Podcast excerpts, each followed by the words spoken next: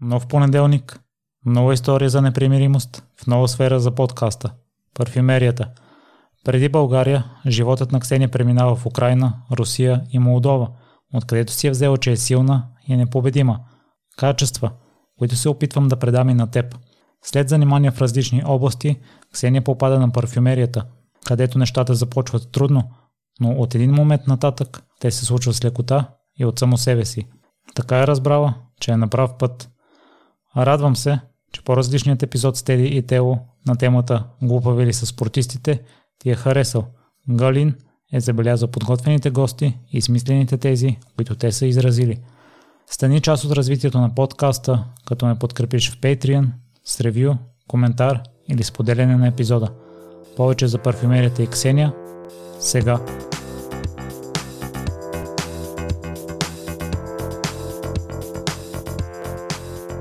Здравей, Ксения, и благодаря много, че откликна на поканата. За мен е огромна чест и привилегия да ми гостуваш, тъй като много се радвам, когато намирам изключителни хора в България, които са едни, единствени по рода си.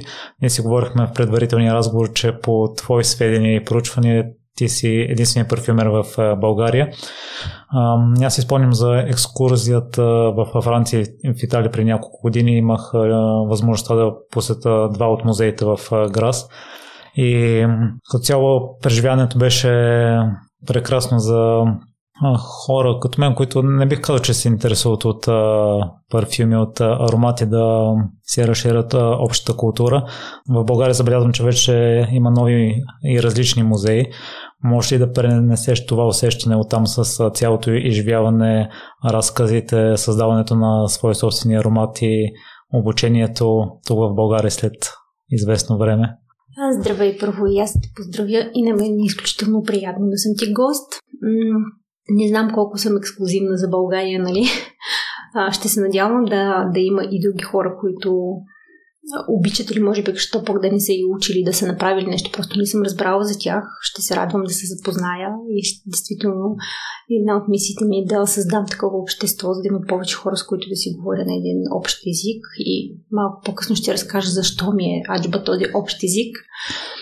Следващото нещо, което страшно много искам да направя, точно това, а, да създам тук място, в което могат да идват хората и да, да се докоснат до истинската парфюмерия, такава каквато е тя в Грас, както каза ти.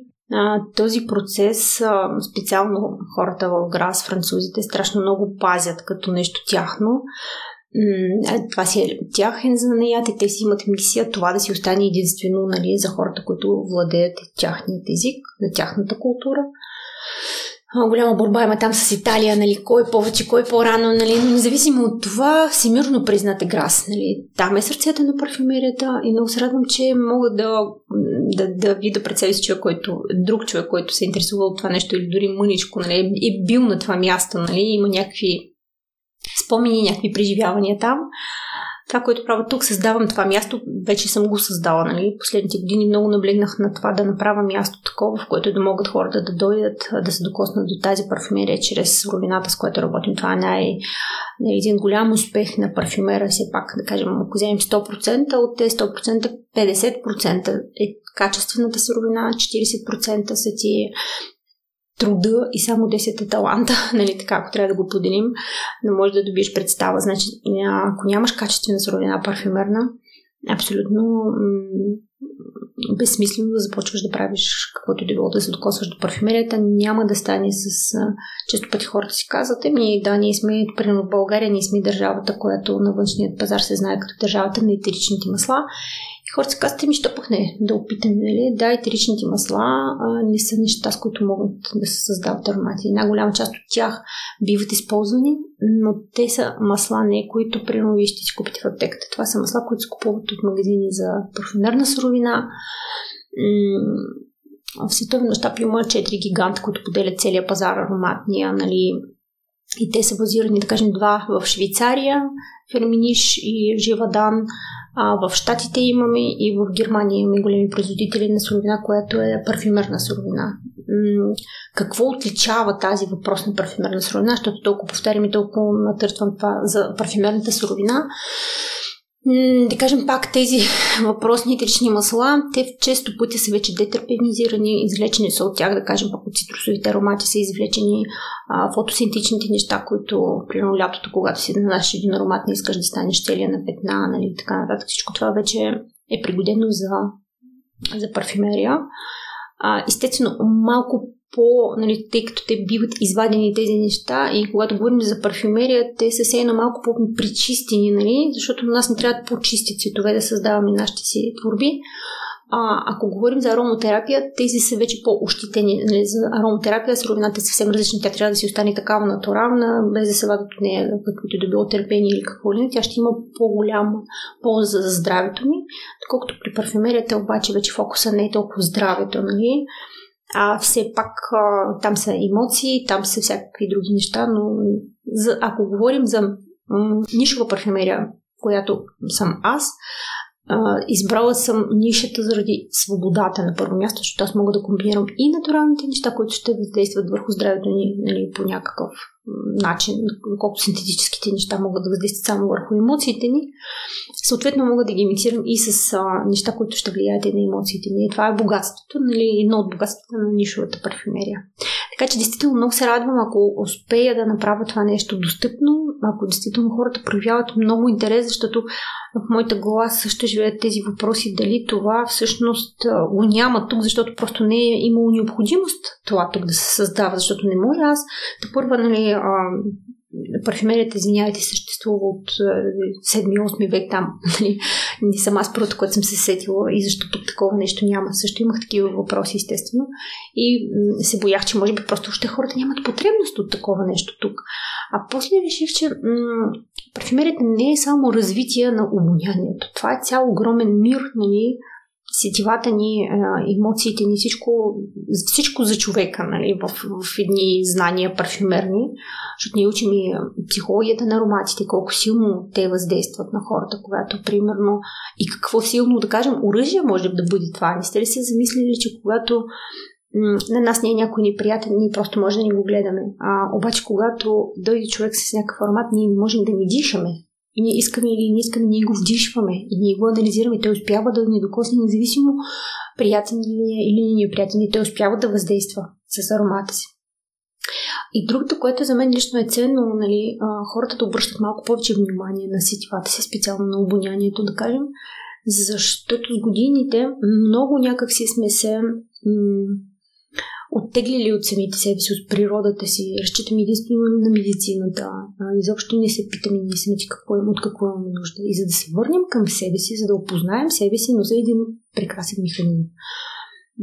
Само да вземем, нали, преди, нали, когато хората не са имали лекарства и какво ли не, единствено с носа са оцелявали, когато са имали някакви хранителни разстройства, те са намирали някаква билка в гората, която да ядат и да се оправят. И само с носа си различавали коя от тях е отровна, а коя не. Значи на какво колко по-високо е било нали, обонянието ни, естествено в последствие, след като сме еволюирали, тази необходимост просто нали, в един момент да се е притъпила и а, в крайна сметка човек почти не използва. Сега, когато вече всички хора сме толкова, всички искаме да сме осъзнати, искаме да сме, да, имаме претенции за какво ли не, еми ето ви да, един пример, а, който пък със сигурност а, ако изучите някоя част от, кажем, парфюмерните ингредиенти, може да разберете за себе си толкова много неща, колкото не знам какви други учения биха могли да ви дадат бихте могли да създадете много нови а, нейронни връзки, бихте могли да докоснете паметта си, която дори не подозирате, че има, нали? защото това е много тесно свързано. Емоциите, паметта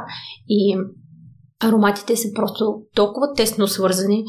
Не е, спи, не е случайно, те в главата се намират а, на едно и също място се обработват тази информация и обонянието, само така да вметна, нали, е първото сетиво от всички други човешки се формира. Първо е обоняние, след това вече се знаете, че когато се раждат бебета, те нямат първите дни, нямат а, е, ясно зрение. Нали? Единството, с което те се справят, това е носа Чрез посредством носа бебето намира на майката гърдата, успокоява се, храни се, защото още повече пък на майката кърмата има аромат на около плодните води, това го успокоява. Понякога дори просто кърма да няма, нали, само да, да е гушнато, да е в скута, го успокоява.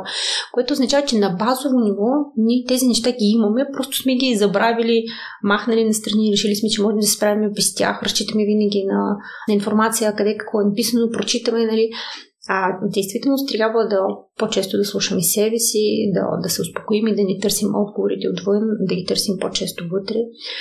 Затова си мисля, че това е наука, която м- включва в себе си много неща. Не е просто и аромати. Това са неща, към които хората би трябвало да се връщат и да се замислят и би трябвало да, да го правят дори не парфюмери. Трябва да развиват носа си, трябва да го правят не, не задължително да имат да, парфюмерна суровина и да ходят да я обоняват и помирисват.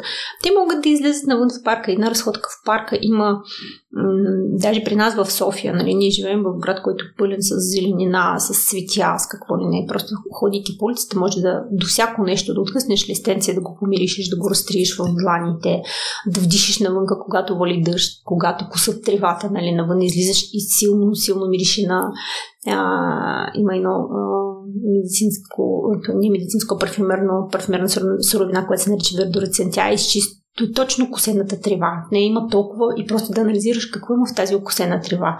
Какви са, нали, тя окосената трева е окосена, ама какво имаш? Чуете в нея дори и сладки нотки, което е много странно, нали, на първ поглед просто зелена трева ти излизаш, подминаваш и още не се замисляш. Обаче, когато се спреш и опиташ да анализираш и целият свят около теб има някакви аромати, просто трябва да отидеш да се приближиш, да се поинтересуваш и естествено мозъкът ти почва да трупа този, тези знания и в някакъв момент със сигурност ще ги употребиш за, за много неща. Тъй като в днешно време има прекалено много информация и мен ме очудва това, че французите запазват а, само за себе си това знание. Ти даже казваш, че дори да завършиш института в ГРАС с английски язик, а, ще можеш да насочиш в хранително-вкусовата промишленост, не толкова в парфюмерията. Каква е идеята за това да си крият тези знания? Ами, виж, а, тук голямата борба е французите да отвоюват правото м- парфюмерията да е тяхна ниша. Нали? Те се позиционират като хора, които едва ли не са го измислили, а, приложили. Но като се върнем назад в историята, може да разберем, че всъщност най-първите парфюмери далеч не са французите. Просто им харесва тази. Виж, парфюмерията, тя съчетава и тази френска изтънченост, нали? А, мястото им, което е, да кажем, много благодатно за тази, а, за тази професия, за тази индустрия, нали? Те живеят на място, където е едновременно и влажно, и топло, имат си прекрасни вина, нали? Всичко това сомилиерството е пак отново свързано много тесно с а, парфюмерията. И просто някак се ги блазни, имайки такова място и географски намирайки се на това място, да, се, да, да си присвоят парфюмерията като нещо единствено тяхно. Нали? Действително, а, дори да отидеш да учиш в Грас, а, годишно правят не е повече от една-две групи а, англоязични, като да, наистина много са ощетени хората, които владеят английски, а не френски, защото при тях в клас не влизат парфюмери, до които те могат да се допитат, да задават въпроси. Те не работят в една лаборатория рамо до рамо с известните носове, а те действително само флейвористика изучават, учат се да правят аромати за колбаси, за кисели млека, за всякакви други неща в хранителното, вкусовата.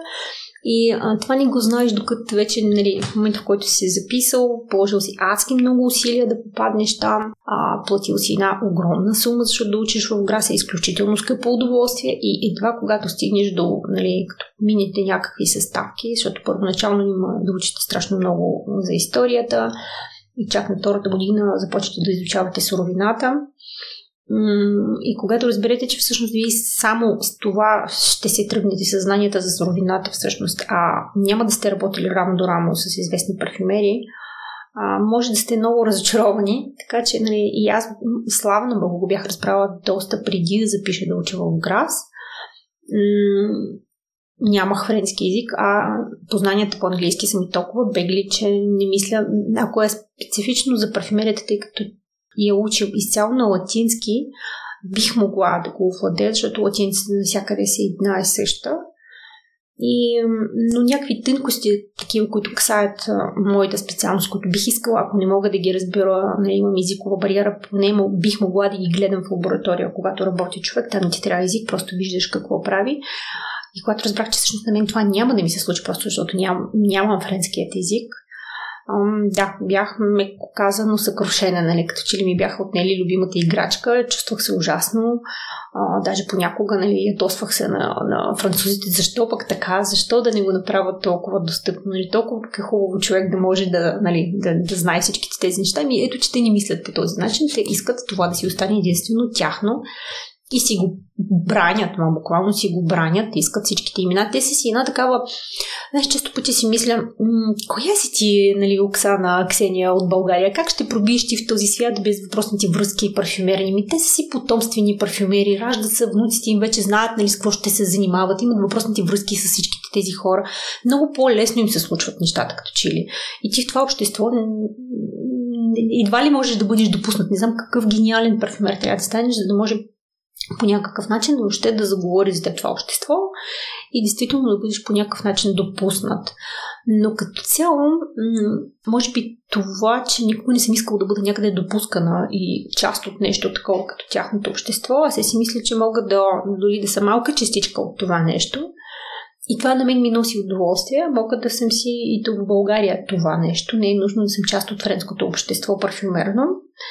Да, също така мога да се разхождам из Париж и да харесвам многото парфюмерни бутици, които пък непременно прави ми впечатление, че някакви малки нишови брандове правят някакви неща и изведнъж като малко се разчуи за тях, веднага непременно се преместват всички в Париж. Не нали? локализират някакво малко магазинче и като че ли ако ти не се продаваш в Париж, нямаш много шанс.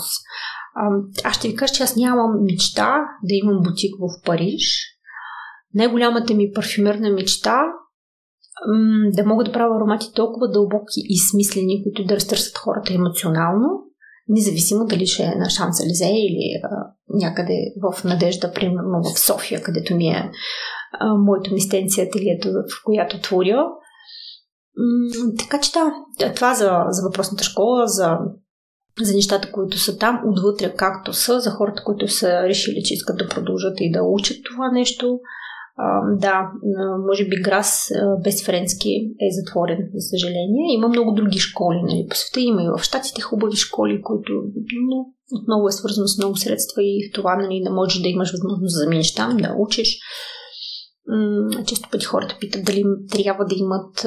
Това е следващия въпрос, когато стигнем до школите. Дали трябва да имат химическо образование. Да, за да учиш в ГРАС ти трябват поне базови познания химически, да кажем да си завършил някой, някоя гимназия с, с наклонност химия, нали?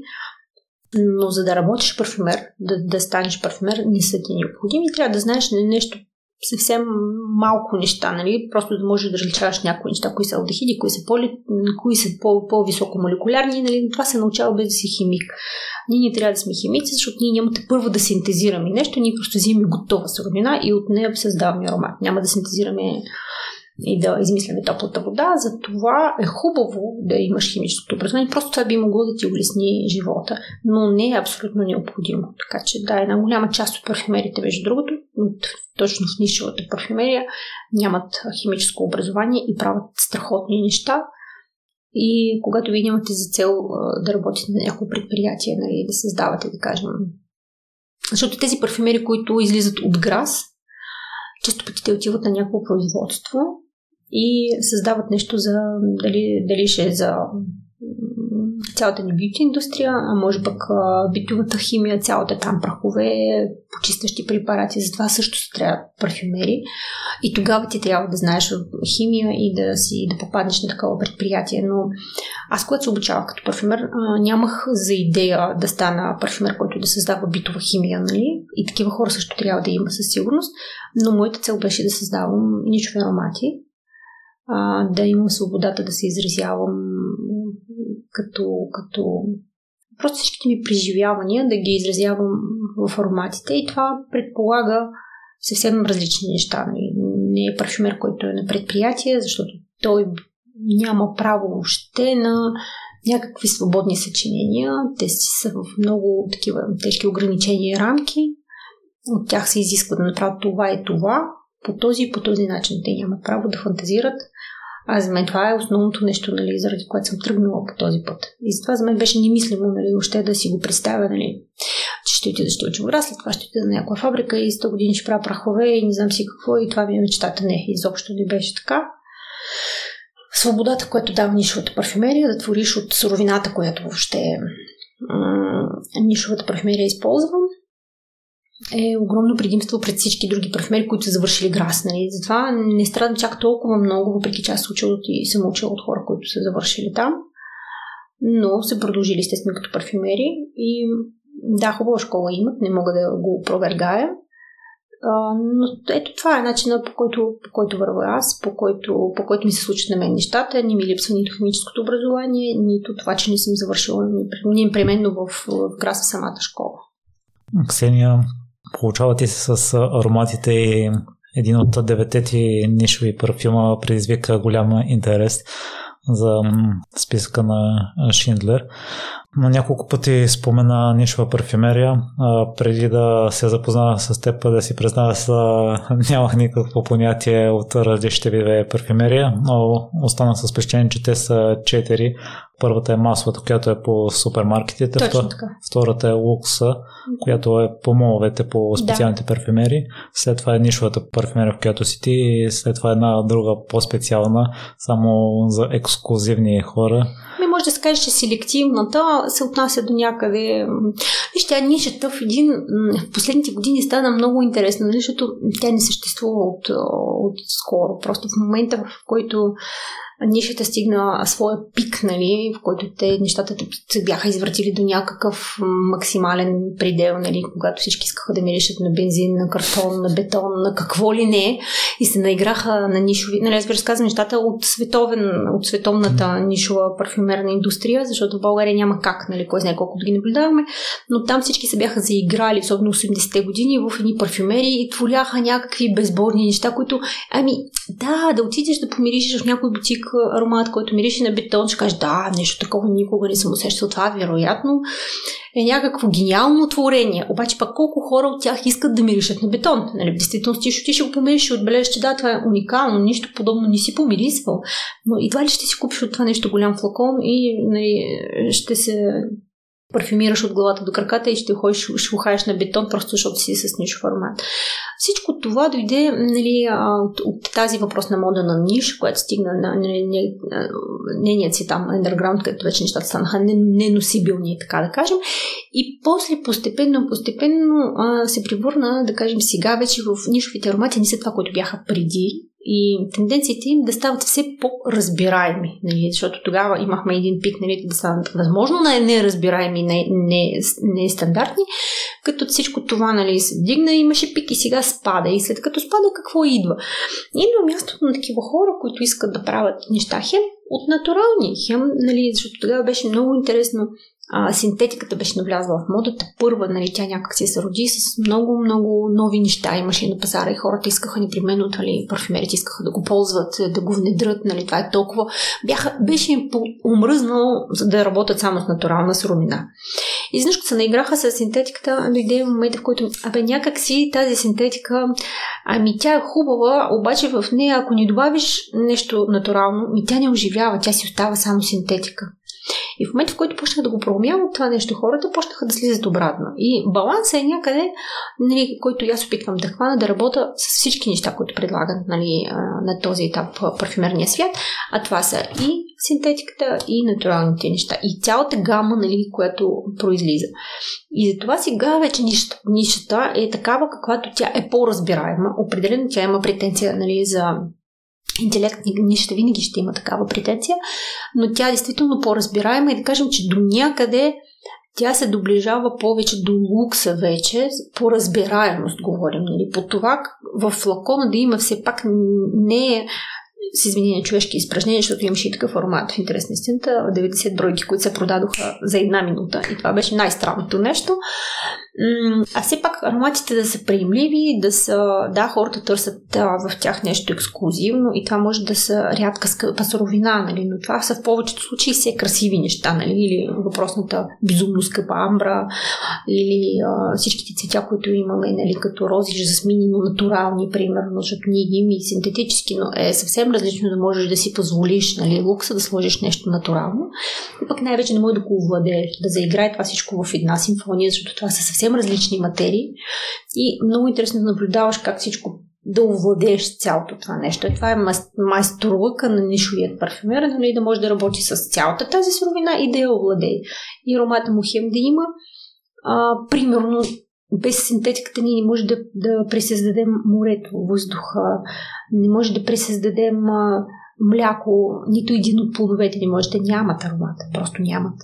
И ако искаме да включим всичките тези неща, защото пък трябва да се лишим от тях парфюмерията, тогава трябва да допуснем синтетиката. Няма как. И хубаво хората да разбират, че синтетиката не означава нещо непременно лошо, защото сега всички искат да живеят много био, много зелено и така нататък. И въобще си дадат сметка, че всъщност химията е всичко, което ни заобикаля. Когато ти си вариш мляко в кухнята и ти мириш на варено мляко, това също е химия. Нали? Ние сме химия, ние имаме аромат някакъв собствен телесен.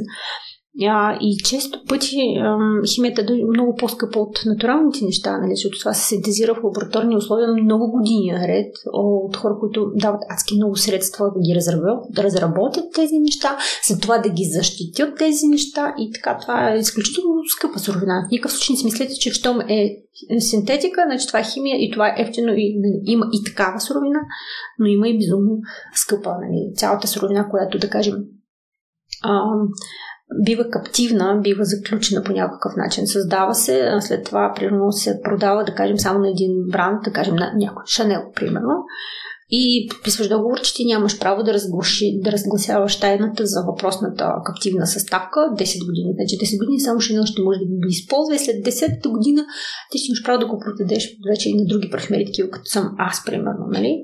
И най-голямото щастие за един нишов парфюмер да, да докопае някоя активна съставка, която била много години под ключ тайна и нали, най-накрая първите, първите, които са успели да се докоснат след като са я пуснали за свободна употреба, са хората, които сме ние и да поработим с нея, да видим какво е аджба. Та, това за нишевата парфюмерия много е много интересно, много е обемно и тя, да, тя действително мина през различни етапи и сега вече парфюмерията нишата не е това, което е било преди, сега тя е по-разбираема определено, по... Хората повече я допускат до себе си, повече я разбират и да, това е нишовата парфюмерия за на ден днешен, нали, какво представлява тя от себе си.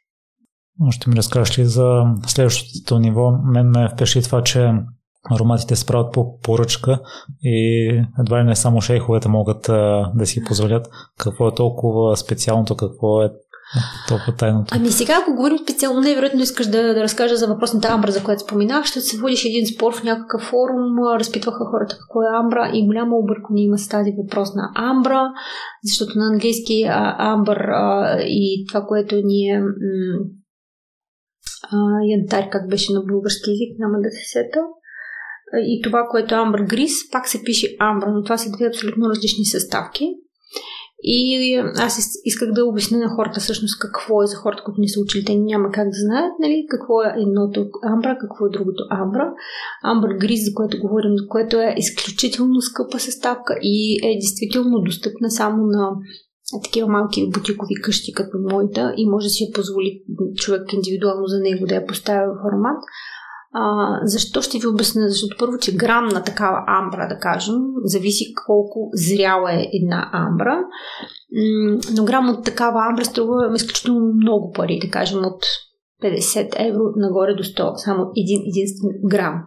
Този грам обаче ти не можеш да купиш един грам, защото в него амбраксан има може би само 3%. Нали? Ти трябва да купиш едно така прилично количество амбра, за да можеш да го направиш в тинктура, да имаш времето да го изчакаш една година да всичко това да, да, да озрее и чак след една година да използваш това нещо в ароматите. Не е невъзможно. Това правя и аз в момента правя си тура от истинска амбър грис и хората, които ще идват в моето ателие, ще имат достъп до истинска китова амбра, което е лично мое такова вътрешно удовлетворение, нали, да могат, защото имаше спор, че въобще тя не съществува, вече отдавна всичко това е мит. Не, не е мит. Амбрата съществува, има я. А, да кажем, че една голяма част от Нова Зеландия процъфтява с това, че събират амбра и я придават в различни борси за прием на амбра те просто ходейки по плажа си намират парчета амбра, което е изхвърлена навън след някоя буря, шторм, може да видиш много хора, с които ще обикалят. Те, това са търсачите на амбра.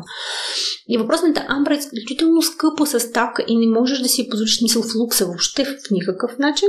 Нищо може да си позволиш, само ако това е по поръчка и ти знаеш, че ти ще се дадеш този роман за въпросния човек. Той иска той единствено да е за него, не повторим. Цената определено за този продукт ще е нали, за обикновените хора да кажем, не че невъзможно, но е солено удоволствие. И за това се смята, че това се слага действително и индивидуално за някой по поръчка.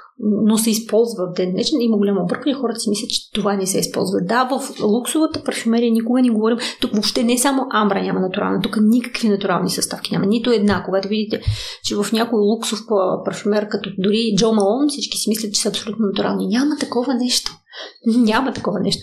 В луксовата парфюмерия всичко е синтетика. Няма една капчица нищо натурално. Ама нищо натурално. И чак в нишата вече, и това нещо, което е различава, нали? И чак в нишата вече можем да си позволим, освен натуралната амбра, нали, имаме сивета от египетската котка, нали, което е пак е, нали, от секрета на котката, пак е жива суровина. А, имаме м- от кабъргата, нали, мускус, жива суровина. Всичко това е достъпно, но в много а, трябва да търсиш такива места по света, където, примерно, човек, както аз, възхищавам на всичко това, което има. Да, знам, че малко м- а, неетично, нали, че страдат, да кажем, някой, специално за кита, той по никакъв начин не страда. Той това нещо просто го изригва в океана и хората си го събират най-спокойно. Доколкото за кабъргата не съм сигурна. Сега твърдят, че те имат ферми, отглеждат ги и най-безобидно просто е, екстрагират от тяхните м- секретни желези този мускус и го придават вече на нас. Но пък и имам информация, че абсолютно не е точно така, че си изтребяват въпросната кабърга и вадат само да продадат въпросния си кръст, защото е много по-скъпо всичко друго в кабъргата и съм склонна да го вярвам, защото има хора, които живеят на север, където такова нещо се промишлява. Тъжно ми е, но не мога да опровергая факта, че го имам просто от любопитство да видя все пак как така, нали, с една капчица от, от някой от тази суровина ти оживява цялата композиция. И така е действително, нали, в момента в който ти сложиш капчица от някои от тези суровини, ами една роза просто не е просто от картинка роза, тя разцъфва. Тя буквално ти усещаш как току-що розата разцъфна пред теб. Значи ти можеш да вземеш малко количество от кампаунта, който си е събрал преди да сложиш а, въпросната животинка в него и го помиришеш и след това, като го помиришеш, ти виждаш, че той е съвсем различно, той е оживял. И няма как да кажеш, това не съществува. Това го има и това съществува. И наистина много се надявам, ако това са действително такива м- места, където се отглежда и не се засягат живота животните, защото и на мен не ми е никак приятно това да се случва. Да се надяваме да има такива ферми и всичко това да е, да кажем, за бобъра. Там пък смята, че той е гризач, който пък много пречел на растителността и те си го изтребяват дори и в такъв момент, в който го изтребяват, тогава взимат най-много от тази суровина. След това, когато има сезон, в който е забранено изтребяването, нали, временно ни се взима такава суровина. Да кажем, за тях не е толкова жал, защото те се водят гризачи дори. Но пак ви казвам, това е в много малки количества, в много малко места се ползва. В повечето случаи всичко това е заменено с синтетически продукти, които са спокойно а, ги има на пазара. Не е нужно никого да убиват заради тях и те имат, да ви кажа, доста се доближават нали, до тези суровини, които имаме от животински происход. Има си и синтетическа амбра, което искам ви кажа, че трябва да си професионален а, парфюмер, за да разграничиш, нали, да помириш и да разграничиш коя амбра ти е синтетическа, а коя ти е натурална. Можеш винаги да го познаеш. Има в натуралното всички неща, които са натурални.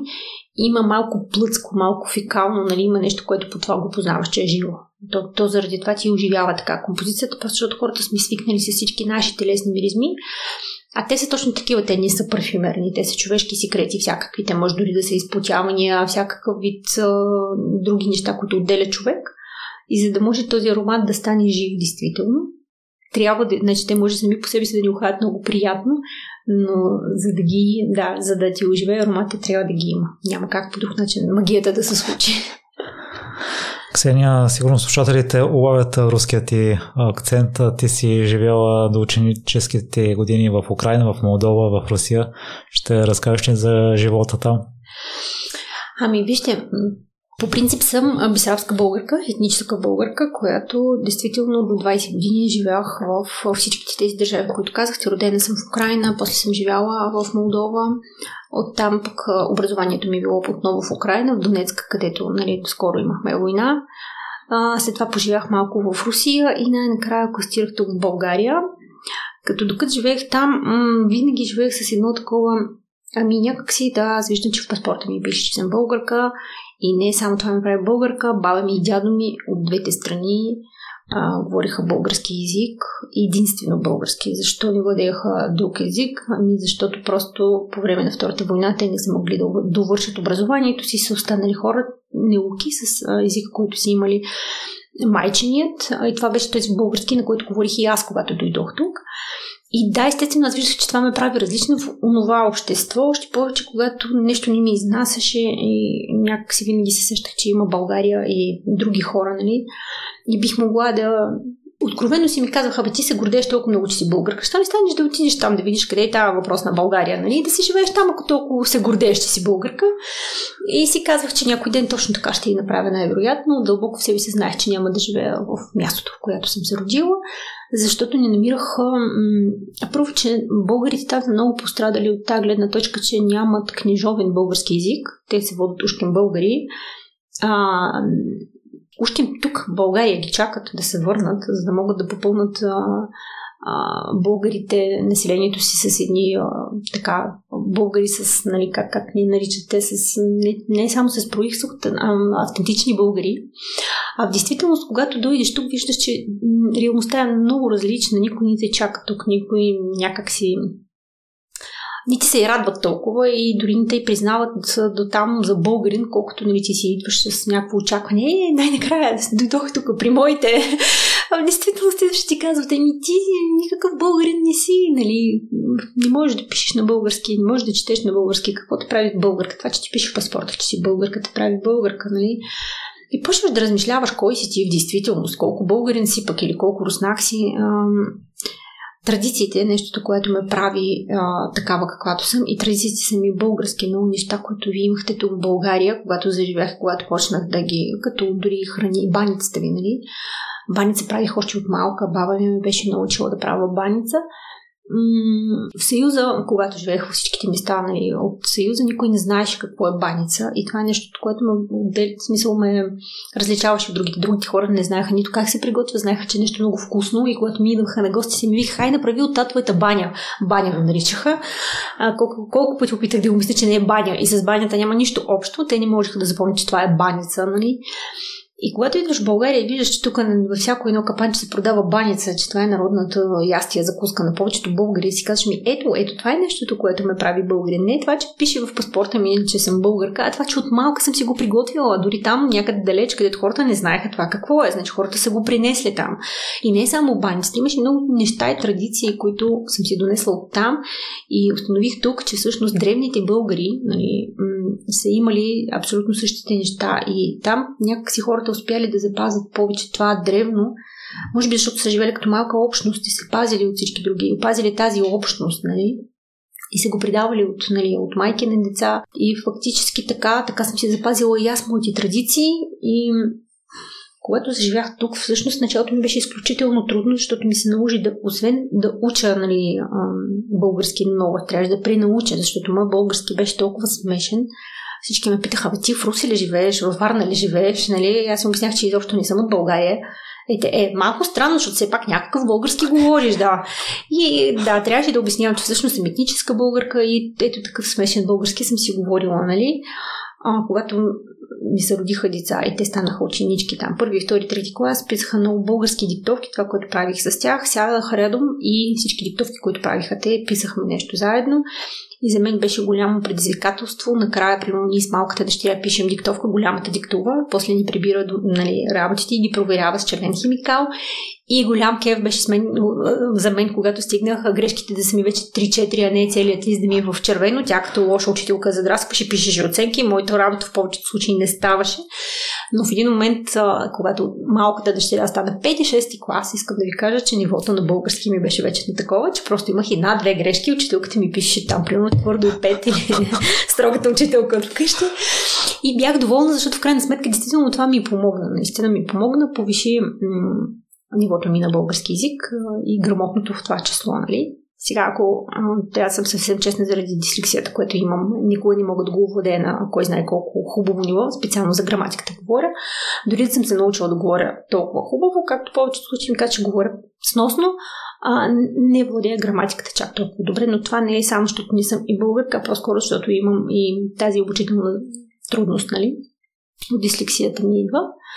Та така, за, за това където съм живяла и какво нося със себе си от различните места на света.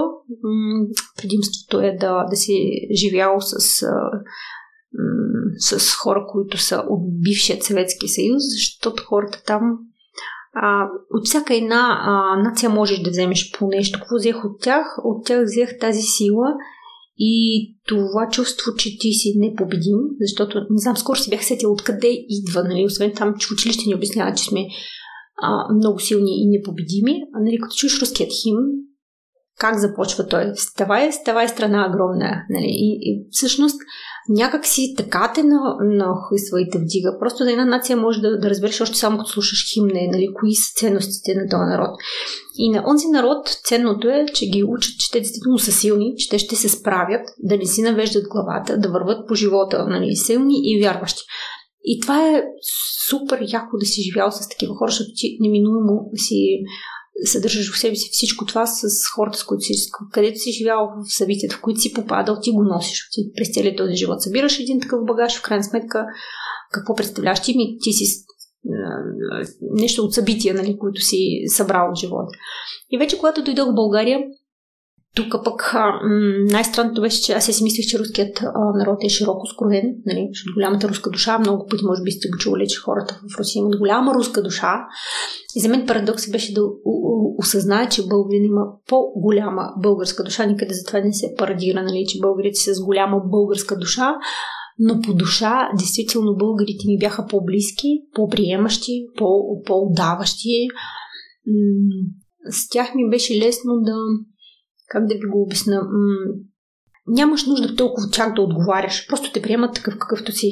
Доколкото в Съюза не е точно така. Там постоянно трябва да отговаряш. Смисъл, и тук това се проследява, но не е до такава степен в Съюза определено претенциите за всичко са много по-високи и това напрежение, че постоянно от теб се изисква това, това, това, нали, някак си те кара да живееш в един такъв, една стагнация, в един стрес, колкото тук се отпускаш и като че ли си казваш, абе, виж, може и някак си да забавиш темпото, може да не е всичко толкова бързо, толкова на високо ниво. И това, да, това дава едно, едно спокойствие такова. Та това намерих в България. Намерих и семейството ми е тук вече. Нали, няма как да... Най-важното и смисленото нещо, което съм направила да, да направя семейство, да рода деца. И това означава, че съм пуснала корени в България. Няма как, нали? Приела съм я тази държава с всичките й плюсови и минуси. Ако ме попитат сега къде бих искала да живея от двете места, ми е самият факт, че за 21 година, в които живея в България, съм си ходила само три пъти и то на погребение, нали, отговаря само по себе си къде бих искала да, да живея. Защо, Ксения, какъв беше живота в Съюза за теб по това време? В разговор по телефона ти ми каза, че баща ти е бил преследван от правителството е бил принуден да напусне и след една година едва ли не ти също. Ами виж, по-скоро не от правителството, а от не, не добри там всякакви групировки, тип мафиози ги наричаха тогава в Съюза. А, мисля, че и при вас преживявахте някакви подобни неща, но на много по-ранен етап. А, да, ние преживяхме със семейството нещо много а, неприятно. Тези хора просто бяха нападнали баща ми, всъщност взеха му всичко, което имаше.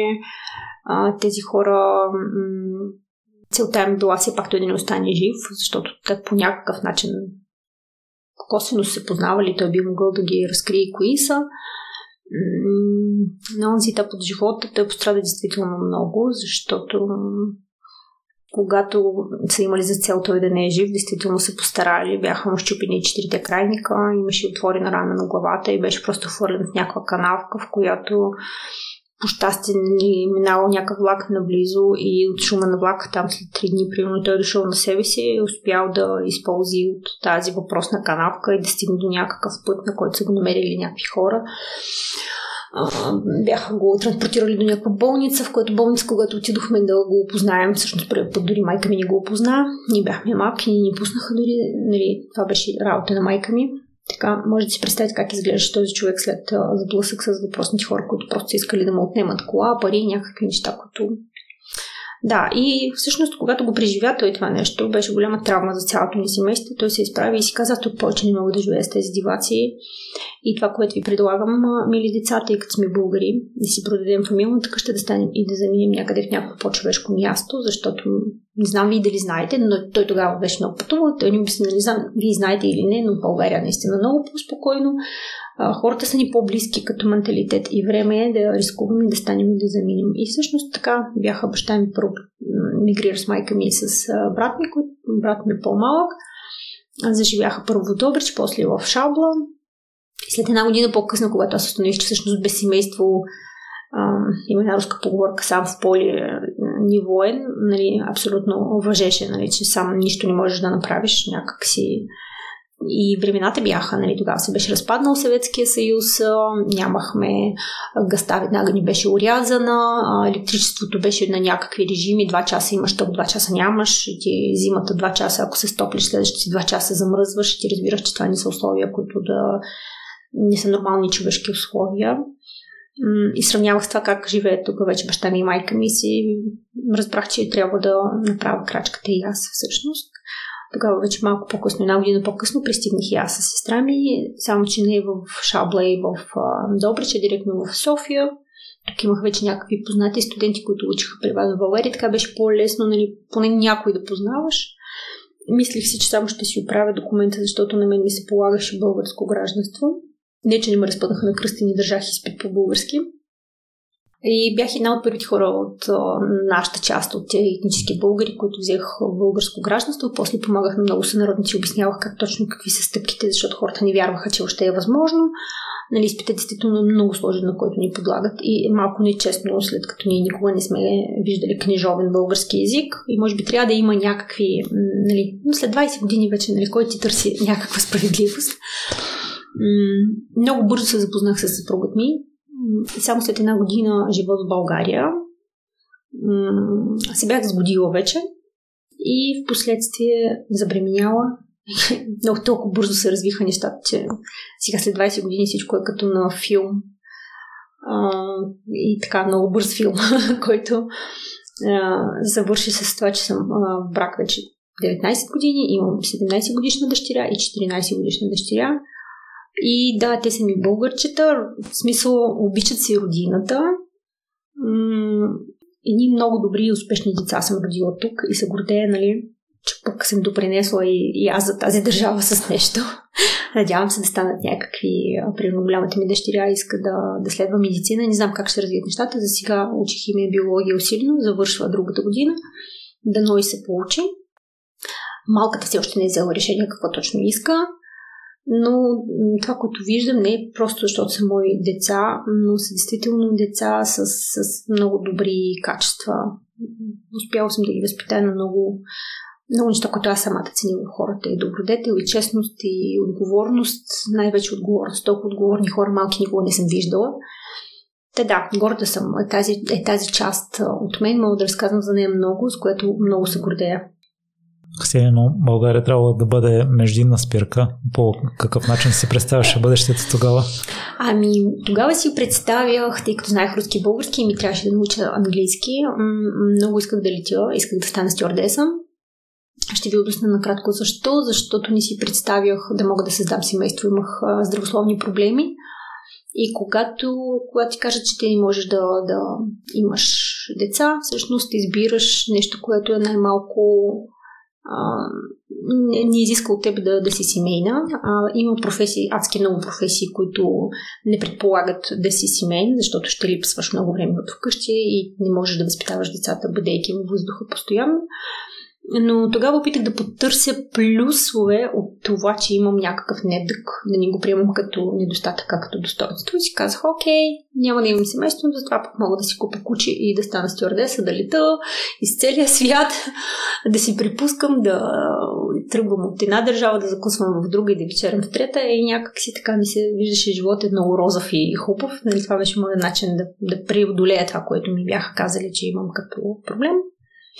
Бях вече изучила английският език, първото ниво, бях си взела изпита, бях записала второ ниво и по някаква случайно се запознах с съпругът ми. Беше много странно, когато в началото, още съвсем на връзката, започнахме да споделим какви планове има за бъдеще и аз му казах, че всъщност планирам да стана стюардеса и да лета в Бахарейн. Всъщност вече даже имах бяха ми помогнали някакви хора с връзки да, да оговорят, нали, след като завърша въпросният английски, директно да стане да замина.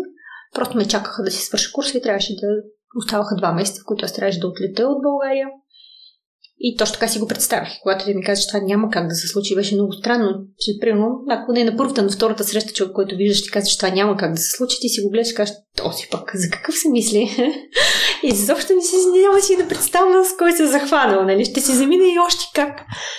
И много странно беше, че когато се сетих за този разговор по-късно, и то не е много по-късно, нещата вече се бяха променили много. И аз вече не планирах да съм стюардеса и бях останала в България. Беше странно. Как, как въобще е възможно? Как, ако той ми беше казал тогава, аз, той ми го беше казал, но аз не го повярвах. И, и интуиция ли е това нещо? Откъде беше това негово прозрение? Защото той не е от хората, които поставя рязки граници, нали? Или така, или така. Той успя да го направи точно по начина капка камък точ или нещо имате някаква поговорка такава, където по мъничко ушким въобще това си е твое решение, без някак си да ти се натрапват, да ти променят нещо, да спорят с теб. Не, ти си взимаш решението, но в крайна сметка изведнъж се оказа точно така, както каза той. И според мен това си е голям майсторлък, на който аз така не се научих просто. Да, но ето така се промениха моите първоначални желания да стана стюардеса за което, между другото, не знам, мисля, че не съжалявам, защото може би нещата, които ми бяха дадени за мен, нали, да имам семейство, просто в пъти превъзхождаха, нали, ти пак може да се летиш, нали, само че вече този път придружен с семейството и да обиколиш всичките тези места на света и не просто като стюардеса в самолет. А, да, така се случи при мен и съм щастлив човек. И след това идва модата. Аха, модата. Еми, модата всъщност, ни когато човек търси да някакви отговори той какъв е, какво му е, както при всички, какво ни му е, въпросът е дислексия много ме мъчеше и опитвам да намеря, както винаги, във всички свои недъзи или недостатъци. Аз търся нещо, което бе. Има и нещо хубаво в това. Не може да е само минус. И за дислексията, това, което разбрах, което четох много, че всъщност това са хора, които виждат симетрията просто във въздуха. До такава степен имат някакви точни погледи, като ръка, като а, ръка на хирург с скалпел. Разни неща, които, примерно, другите хора ги нямат. Аз реших, че всичките тези неща трябва трябва да ги опипам, трябва да видя какво е, какво ми носи, нали, каква полза има от това да си такъв, нали, защото трябва да има някаква полза всичко красиво виждат, между другото. Нали? Често пъти ходейки по улицата, просто ми идвало да хвана да поправя на някой дали сакото, дали косата, някакси просто във въздух виждаш какво още мъничко материален човек, за да, за да стане съвсем хубаво, нали, прекрасно да стане.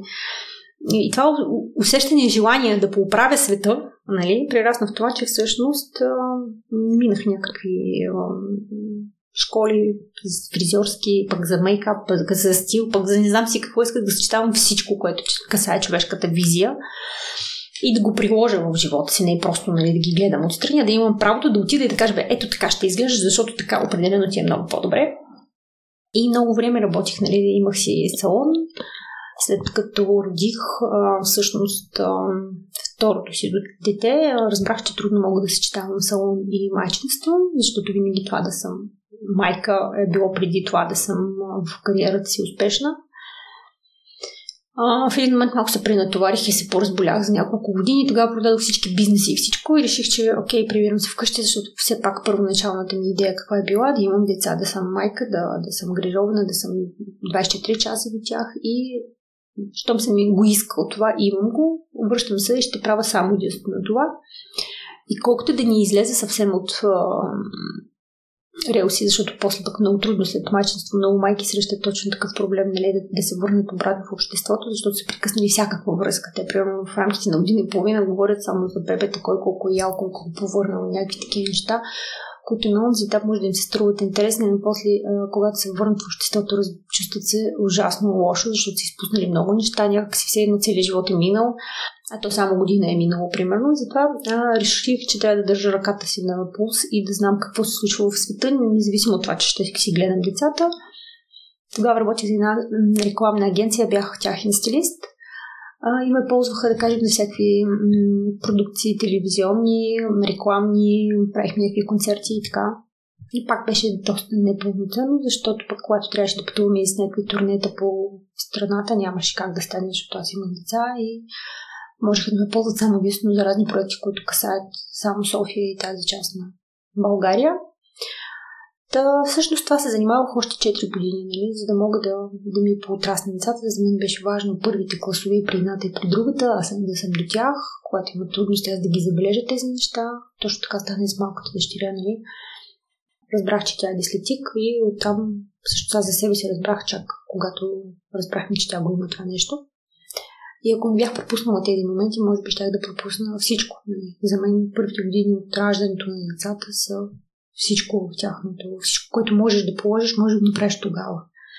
И то специално не е възпитание, както повечето хора нали, много се стремат да възпитават децата си, не. А по-скоро обичта, което трябваше да им дам, те трябваше да се чувстват, че са обичани и желани точно такива, каквито са всеки ден. И полагах адски много усилия, нали, да, детето трябва всеки ден да го чува, за да го запомни и да го освои. Като че ли на други ден вече го е забравило, нали, просто на сутринта ти пък трябва да си в форма и да му го кажеш отново, да го успокоиш. Пък ако искат да възпитават а, някого, то трябва да възпитават себе си определено, защото децата се учат от, от, от, от това, което виждат, не от това, което им казваш, нали, че трябва да стане. Те се учат от това, което виждат пред себе си всеки ден. И в съвкупност с любовта, която им даваш, уверявам да си получават едни прекрасни хора.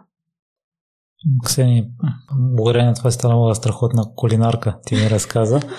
И покрай здравословните проблеми откриваш ароматерапията, което естествено води след това и до парфюмерията. Ти вече спомена, че 10% е таланта за да си е добър парфюмер. Ти кога осъзна, че имаш такъв? Ами виж сега, за наистина с храната до такава степен се заиграх, това ми беше хоби че се гледах да, да излезе на по-високо ниво и за мен беше предизвикателството да наготвя храна, която да кажем, мога да ти кажа, че за това рецептата се храни 300 години в тайна, примерно, за френския макарон, за да кажем. Искам, каква ще е тази тайна? Трябва да я разгадая тази тайна.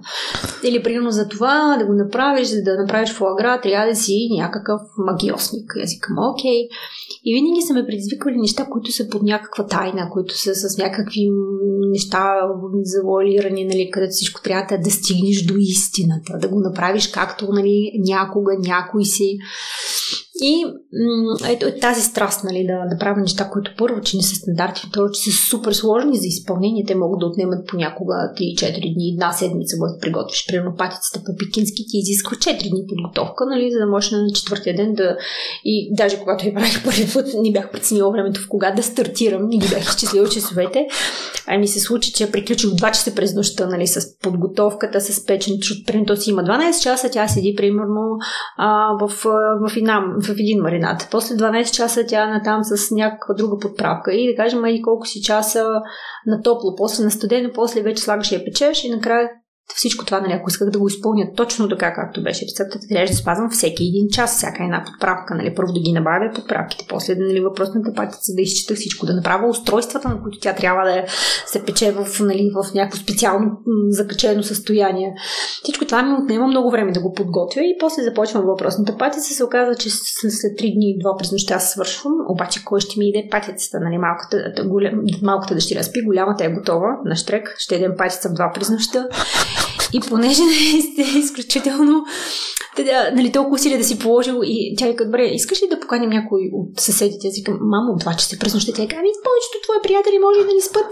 И аз викам, ми да, все пък да взема да попитам някой. Те поканихме и от съседите ни на патеца по пикински в два часа през нощта по пижами. Беше най-вкусното нещо, което бяхме яли, между другото. Сега вече знам как трябва да започна патицата по пекински, за да свърша на време, когато това нали, е подходящо, а не в през нощта с комшиите да едем по пижами. А, да, да, това за, за кулинарните ми умения. Осъзнах, че всъщност да съчетаваш въпросните подправки, а, да работиш толкова нали, вкусовите ни рецептори се оказаха много близко. Да кажем, че те не, обонятелните ни са в началото, нали, като вдишваме в началото на носа, а, са рецепторите, които отговарят за въздуха, да го пречистват, да го увлажнат и така нататък. Вече много по-назад, нали, към гърлото, са рецепторите, които отговарят за храна. И фактически има изследвания, които, нали, ако, се, ако хапваш с затворен нос, примерно дори портокал да ядеш затворен нос, никой няма да, разбереш, че ядеш портокал. И най-голяма част от нашето вкусово усещане идва от обонянието. И м- когато го разбрах това, беше за мен супер хубава новина. Нали? Като че ли разбрах нещо много нали, ново и интересно и реших да го изследвам това нещо. Действително опитвах да ям протокол с затворен нос и какви ли не неща, да видя, да тествам колко нали, тези изследвания, колко действително отговарят на действителността. И установих, че действително вкусовите и обонятелните рецептори са много тесно свързани, до такава степен тесно, че те просто са неразделни. И когато вече стигнах до въпросната аромотерапия, нали, до маслата етеричните, в които се влюбих безвъзвратно, разбрах, че това е нещо мое, мое, мое и трябва да притежавам всичките масла на света. Палитрата ми много бързо се увеличи до необятни размери. Аз реших, че трябва да правя нещо с тези масла. Не мога просто да ги колекционирам. Нали? Те хубаво ще ги колекционираш, ама те имат цел за годност. Нали? Може би трябва да, освен да се ликувам, да ги пия, да ям, да мажа навсякъде, да раздавам и да разказвам на хората, може да направя нещо. Примерно реших, че направя роман за дума и след няколко неуспешни опита установих, че май не се получава точно така, както аз си го мисля. Аромат за дома не ми се получаваше. Получаваше се някаква какафония от много аромати, които си бяха всеки сам по себе си. Аз разбирах, че това далеч не е парфюмерия. Все още не знаех точно какво е дефиницията парфюмерия, какво отличава от ароматерапия, но вече ясно разбирах, че това със сигурност не е и когато започнах да търся вече да виждам каква е разликата, нали, грандиозната между парфюмерията, колкото да са много близо едно до друго, те точно толкова са и далеч едно от друго, защото все пак ароматерапията, действително, там никой не цели това да ми реши хубаво. То трябва да работи просто с нашите емоции, с някакви наши преживявания. То действително много добре ароматерапията повлиява всякакви психически, емоционални неща, които всъщност медицината, класическата, не може да повлияе, да кажем, и на физиката, и на емоциите, и на на енергетиката ми, доколкото тришните масла имат тези свойства. И за мен това беше като нещо вау, като нещо много. Как не съм знаела до сега, че има нещо, което не лекува само симптомите, а то може да работи с проблемата, с същността на проблемата. Нали? Може да се върне много назад и оттам да стартира. И за мен това беше някакси като някакъв ключ към трябваше да зная повече за това нещо, трябваше да мога да го ползвам. За мен това знание беше, нали, когато не знаеш, окей, но вече когато знаеш, не можеш да се успокоиш. Това дава знанието. Също на човека, той, той го прави неспокоен, да търси още, да намери още повече информация. И всъщност така стана и при мен. Изучих първо цялата ароматерапия, за да видя как, какво, на кого и по какъв начин мога да помогна и на себе си на първо място как мога да помогна. Видях, че действително до голяма степен подобрих съня си с етерични масла. И на това не се успокоих. Реших, че окей, нали, до тук изчетох всички въпросни книги за ароматерапия, които съществуват.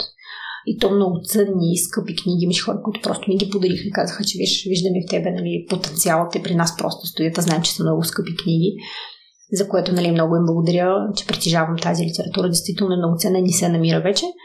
След като изчетох всичко, освоих, реших, че да, тук трябва да продължим. Нали, с ароматите не, са, не е само ароматерапията и тогава стигнах до това, че ще правя парфюми. Парфюми ще правя. С какво ще ги правя тези парфюми и как ще ги правя тези парфюми. Даже първоначално рискувах да купя една голяма част. Намерих, нали, след като човек може да гугли, нали, той може да намери всякакви неща и разбрах, че всъщност не е нужно беше да стана парфюмер, да разбера, че парфюмерната суровина не е това, с което аз опитвам да работя.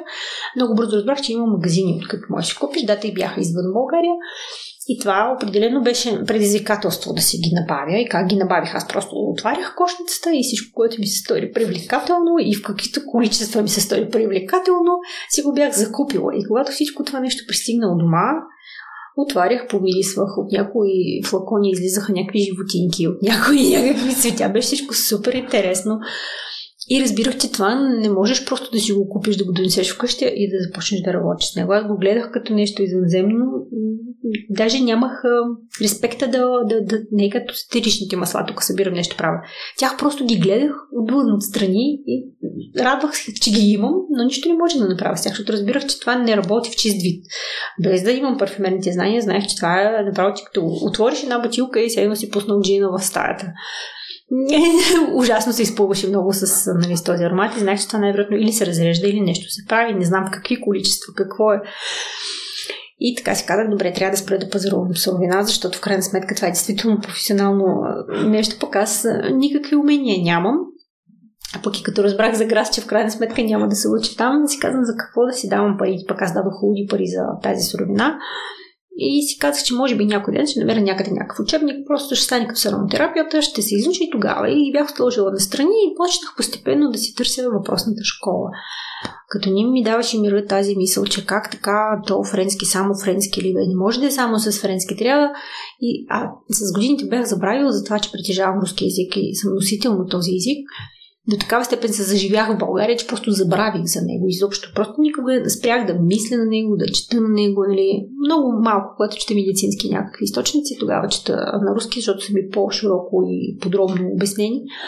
Но в повече случаи вече чета и на български. И то, в, в такъв момент просто забравих, че притежаваш някакъв език. Когато се сетих, че знам руски език, че може би руските хора все пак са направили нещо, някъде са изучили, защото може би има хора, които са знаели френски, са минали през грас, пък са си понаправили нещо вече и започнах да чета да търся. Намерих две школи в Москва, частни парфюмерни. Толкова много се зарадвах. Това за мен беше просто знак, че със сигурност ще стане.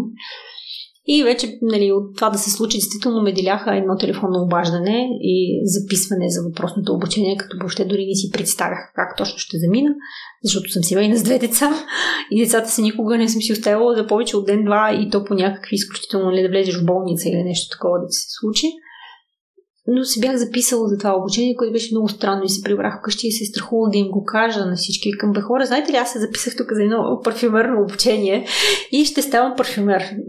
Може ме погледна така с половина, кой си каза, бе, какъв парфюмер ще ставаш, ти бе, я, успокой се.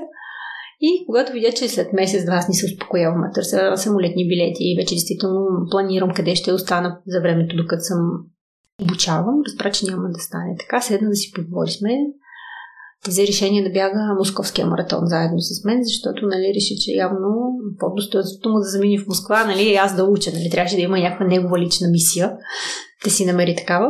Между другото, този маратон го избяга с много хубаво време, един от най-бързите му маратони, само за 3 часа, но мисля, че беше минус 2 градуса, което за, нали, за маратонец, който ни тренира в такива условия, си е голямо постижение.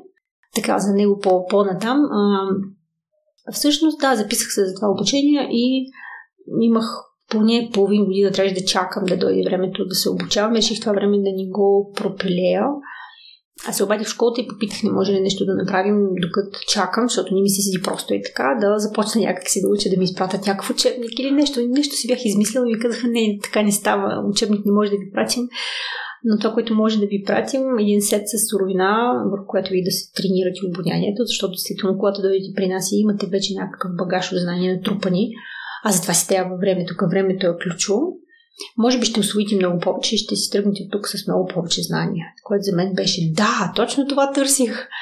И точно след един месец вече ми бяха изпратили цялата суровина и материали, които ми бяха необходими и стартирах това обучение, нали, в смисъл, те ми даваха задания, аз се подготвях, след това писах а, домашни, отговарях честно, нали, колко от ароматите съм познала, колко не съм, с кои имам трудности защо, нали, започнахме да анализираме защо имам трудности с, примерно с цветята имах много трудности в началото, изобщо не ги познавах. Бърках жасмини, ланки и ня- някакви неща, които помежду си нямат абсолютно нищо общо.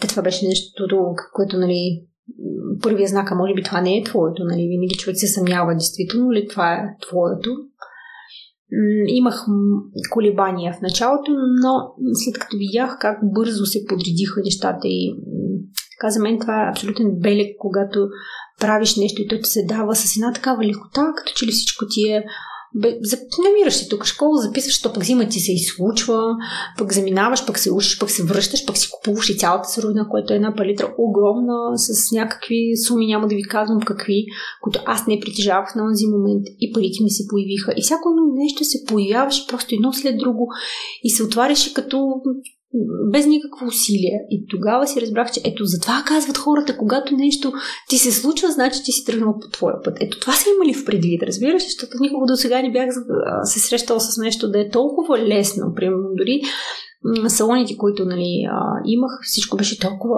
изнасилено и трудно. И това са постоянните деца и тяхните ангажименти, постоянните недоволни клиенти, които не можеш да поемеш в събота и неделя, нали? защото в крайна сметка те искат да могат да разполагат винаги нали, с твоите услуги.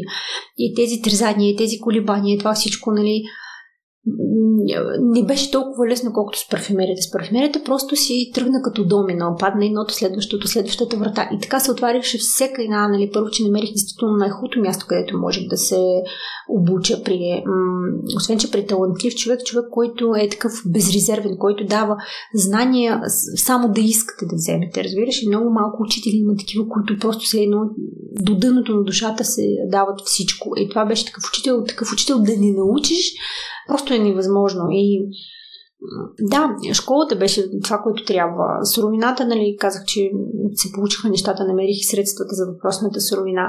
И всяко едно следващо нещо, да, беше трудно. Не мога да кажа, че лесно съм си набавила и френското стъкло и всякакви други неща, но те се случиха нещата. На първ поглед абсолютно невъзможни неща, защото това да си купиш френско стъкло 200 флакона е невъзможно. Трябва да си купиш 10 000 бройки, нали? Не можеш да си купиш даже и 1000. Пък аз си купих 200, което беше абсолютен знак за това, че върва по пъти си. И не се, няма го ето това, нали, а какво ще правя утре, нали, защото повечето хора, които, които са бизнес настроени, те питат, абе, Ксения, окей, ти си дала толкова средства за това обучение, дал си толкова време, а кога ще си възвърнеш средствата? И това някак си ми действа отрезвяващо. Тогава чак излизам от там моите си парфюмни неща и се замислям действително колко средства съм дала и колко време.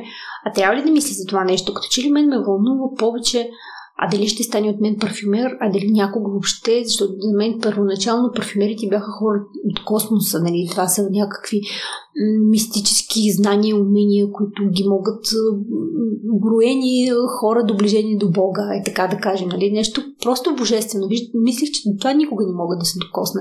И мен ме вълнуваше по-скоро този въпрос. Абе, ще стане ли от мен нещо? Някога ще мога ли да се синтезирам нещо, което поне мъничко се доближава до парфюм? Да не говорим, че това да стане красив парфюм, нали, това вече е за облачна мечта, пък да стане парфюм, който действително ще въздейства на хората емоционално, еми нямах смелостта да помечтая дори за това нещо.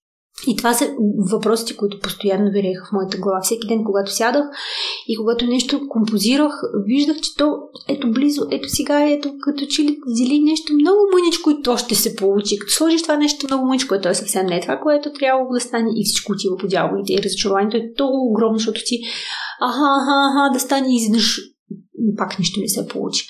И тук ходиш два-три дена, мислиш, окей, окей, добре, сега ядосваш се, няма да правя следващите два дни нищо, нали, нека да ми мине разочарование от това, че нищо не се е получило и си суровината в туалетната след три дни с нови сили сядаш и повтаряш целият този процес, докато най-накрая не се получи. И затова тук е тази сигурност, това, че ще стане 100%, никой не може да ти даде. Независимо колко усилия полагаш, като че ли в началото нямаш тази вяра, че ще се получи. Но действително след много труд много седени в лабораторията, ти разбираш как всеки ден вече наистина си много по-сигурен, поне до тук, докъдето си стигнал, знаеш, че ще се получи. От тук, откъдето не се получава, просто имаш вече няколко опита изляти в туалетната и знаеш, че този опит, нали, може би ще с една крачка нагоре. Вече следващото, което ще добавиш, може би ще го развали, но до тук поне просто вдигаш си композицията всеки ден с по една стълбичка, стълбичка, стълбичка, докато накрая да ни ви кажа, че първите аромати, които съм създала, това е седмицата ми, Имам много претенции към нея. Определено имам много претенции. Само може би към Шиндлера, към аромата, който ми е кръщелницата и аромата, който все още той е създаден, но не съм го кръстила. Той е за Дона специално. Беше направен по, по нейно желание. В него съм съобразила и това какво е като човек и, и нейните предпочитания. Само трябва все още, нали, не сме го кръстили някакси. Ще се държа на, име, но точно не знаем как да го направим. Само тези три аромата, към тях нямам претенции. Към всичко друго бих се връщала и бих го поправила. И даже се обадих в въпросната школа и си попитах бе хора, тези, които, нали, помните ли си как сте започвали вие, дали при вас е така, дали всеки ден искате да подобрите нещо. Тогава школата ми казаха, виж, Ксения, хубаво е да спреш и ако искаш да правиш нещо, да поправиш нещо, по-добре да се твори нещо ново, вместо да правиш аромата, който вече си направил. Защото има такава като закономерност, когато си живял примерно до вчерашния ден, този аромат бил с теб актуален, но след още два дни ти си пораснал в нещо, ти си видял нещо ново, ти си преживял нещо ново. И нормално след 2-3 дни този аромат вече чак толкова много да не ти хареса, да искаш нещо да промениш. Това просто защото ти си се променил като човек.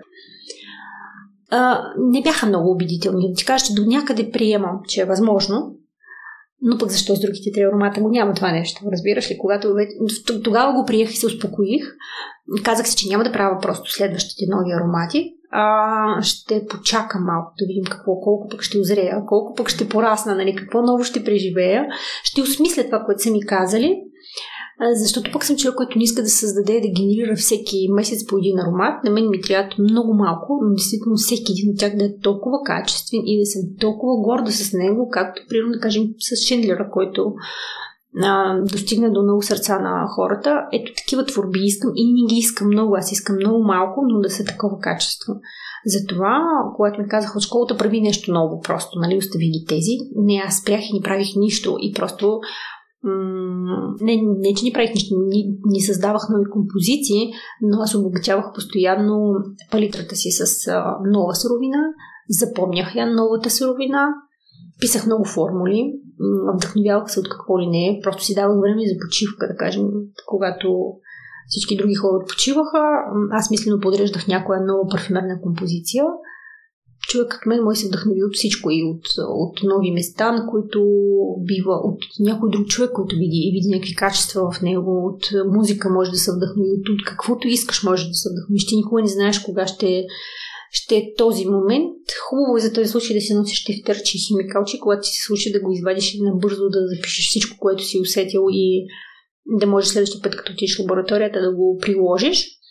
Да, всъщност това с, с моите аромати така се случват при мен нещата. Не бързам, дала съм си цялото време, нали, което ми е необходимо, да направя малко, но качествени неща. Ксения, преди да гостуваш, попитах слушателите за въпроси на темата цяло за парфюмерията и ще се радвам да ти ги задам, тъй като ти си повече компетентен да отговориш. Предполагам, че те са насочени по-скоро към луксозния тип. Аз започвам първо с Наско. Как да определим кой аромат ще е подходящ за визията ни? А, вижте, интересен въпрос. А, значи, а, има си, изучаваме нали, и въпросните м- така наречен гардероб парфюмерен, защото когато точно а, луксовата парфюмерия отговаря на тези качества, там го ползваме по-скоро като аксесуар, а не като картина, която да съзидаваме. И луксозната е абсолютно подходяща за тази цел – Въпросът е как да изберем. Трябва първо да помислим на кое, на кое място ни отиваме, къде точно ще отидем сега. Дали ще отидем на среща с приятели, примерно, или дали ще отидем на театър, или дали ще отидем на среща с а, на интимна среща, така да кажем. Нали? За всичките тези събития, естествено, е подходящи различни аромати, защото нали, ти не си слагаш вечерна рокля и да ходиш с вечерна рокля на всичките тези събития. Примерно, ти на всяко от тези места ходиш с различен а, туалет. И когато аромата трябва да подкрепи твоята визия, нали, специално говорим за, не само за дрехите, но и за това какво носиш като смисъл, какъв искаш днеска да си. Примерно, когато ти се виждаш с приятели, ти искаш да си а, лек в общуването, искаш да не натоварваш другите хора. Нали. Подобно състояние би могъл да искаш, когато пътуваш. Нали. А ти ходиш да изследваш нови неща, ти не искаш аромата да те отвлича от това, което ти ще видиш в това, в това пътуване. Но също време ти искаш да си свеж, да си непринуден, да общуваш с хората лесно. А, тогава да, на помощ идват цитрусите, нали? Те са такива. Те, те разказват за хора, за, за човека, за неговата жизнена радост, за, неговото, за неговият позитивен настрой към света. Нали? Тогава ползвате леки аромати, които са такива м- цветни, да кажем някаква акватика може да ползвате. Нали? Те са подходящи за среща с приятели, за пътуване. Ако ви отивате, да кажем, на... Сега, ако ви кажа за среща с а, половинката ви, примерно, тук ще се събудат веднага всички и се започнат да питат за феромони, за всякакъв вид такива а, аромати. За тях трябва да говорим дълго и може би ще трябва да направим още един такъв подкаст. Но на две на три ще ви кажа какво обичат а, а, мъжете да, на какво да ухаят жените, нали? А, и то пак си е супер индивидуално, нали? Това, да, вярно, че се правят много изследвания на тази тема, но един мъж може да го привличат едни аромати, друг мъж, други аромати. Така че това го имайте в предвид, нали? Просто трябва да разберете какво харесва човека, с когото отивате на въпросната среща. И другото, което е каква искате той да ви види. Нали? Ако ви искате вие да сте по-женствена и такава, каквато всъщност един мъж очаква жената да е, тогава трябва да изберете едини аромати, които са, да кажем, с, с цветя, нали? те придават на жената повече такава женственост, лекота, непринуденост. М- може да са гурмански и сладки, нали? тогава, когато нали, един човек да иска да ви изяде направо, да сте толкова привлекателна за него. Нали? Пък мъжете са такива, нали? всичко към, беше там пътя през, към мъжа през стомаха му, нали така? Та всъщност това бихте могли да го ползвате също. Но пак ви казвам, че е много, много голямо значение има какъв е човек и дали акцента ще е човека, при когото отивате или това какво искате да транслирате вие. А, какво, какво харесват мъжете? Нали? Това са цветя, а, гурмански неща. Какво харесват жените от мъжете? Е, това е също интересен въпрос, нали? защото слушателите, предполагам, ще има и от а, от двете части на населението. За жените харесват чисти мъже на първо място, а повечето аромати, както и този, който ми представихте малко по-рано, бергамота и всичките тези зеленики дават една свежост, една да, нали, а, те обичат силните мъже, а дървесината, която имаме в тези аромати, всъщност ще ни накара на подсъзнателно ниво да чувства, че ви сте силен, защото нали, дървесината има стъбло, има структура, нали, тя има структура, има корнева система и дървото е силно. Естествено, на подсъзнателно ниво жената може да не ги знае тези неща, да не ги мисли, но тя ще ви прочита като силен мъж, който може да се погрижи за нея. Определено една жена търси това нещо в един мъж, когато отиде с него на среща, нали, да, да разбира, че тя е защитена. Нали. Това е базово, базово, базова потребност на жените като цяло. Повечето мъже искат да са красиви, а те в действителност трябва не да са красиви, а да могат да защитят една жена. Е, това, е, е, това е основната потребност на жените. И чрез аромат също вие бихте могли да покажете, че вие сте готов да я защитите, не само да се снушавате с нея, примерно, което тя ще оцени много повече, отколкото другото нещо. Когато отивате пък на някоя вечеринка, на която да кажем това може да е някакъв концерт и в една огромна зала с адски много хора, а трудно може да откроите себе си и аромата си, нали? Тогава трябва да заложите на епатажни аромати. Тук идва нишата на помощ. Тук лукса вече няма да ви свърши работа, но на вас ви трябват аромати, които са нестандартни, да кажем, аромати на кожа, а, защото, да кажем, в лукса рядко ще видиш такива нестандартни. Там са нещата все по, по-усреднени, по-разбираеми. Нали? Тук в случая ви трябват неща, които са нестандартни, които са силни, които, които привличат към себе си вниманието. Нали? С тази част хубаво се справя нишата. Като цяло, нали, за всякакви такива събития може да се говори, нали, те може да се разделят на още по-подробно, нали, някои пък правят спорт и ползват аромат, което просто няма никакъв смисъл да кажем, нали, но има такива хора, които отиват в залата и си слагат някакъв аромат. И за всякакви такива събития, нали, могат да се надремнат на още по-дребни и нали, по-фокусирани, но така на две на три, ако схванахте как точно се подбира, по-скоро не търсите това в аромата какво имате, а как искате да ви възприема човека, с който нали, ще се виждате, хората, с които ще се виждате, мястото, на което отивате, как искате то да ви възприема. И тогава ще ви е по-лесно да подкрепите аромата, да е туалета си с аромата. Пресли от, от подкаст Будилника пита, произвеждате ли продукт, който е тестван върху животни? А, това е много интересно. Ами аз за това говорих, всъщност това е един маркетингов трик и точно това е едно от нещата, които искам да разказвам на повече хора, да не вярват в... Не, че да не вярват, не, че имам голяма цел нали, да опровергая маркетинговата история на много брандове, но просто те, това е като данък за глупостта на хората, нали, да плащат за, за неща, които не съществуват. Вижте сами по себе си, примерно този парфюм в този флакон, той никога не е бил тестван върху животни. Няма такава потребност. Защо? Защото цялата суровина, която е сложена тук, тя вече е била тествана върху животни. Значи какво може да кажем? Да, те са честни, че този аромат не е тестван върху животни, нали? защото сам по себе си като аромат, като вече готов създаден аромат, никой не е отишъл да го тества на животни. Но суровината да бъде допусната тук в този аромат. Тя е била тествана и то на животни. Така че ето това ви е отговор нали, за, за въпросите веган парфюми, биопарфюми и, и така нататък. Всичко това не съществува, хубаво да го знаете защо. Нали? И хем от една страна действително да не си плащате данък на глупостта, да сте малко по-просветени и да, да сте така по-будни и ще кажете, а, да, тук няма да ни загубите. Знаем, че това е маркетингов трик. Извън темата, тъй като не знаем дали имаш право да говориш за това или не, служателите да не вярват и на 100% на реалити предаванията. А, разбирам за какво говорите. Ами, на реалити предаванията, вижте какво ще ви кажа.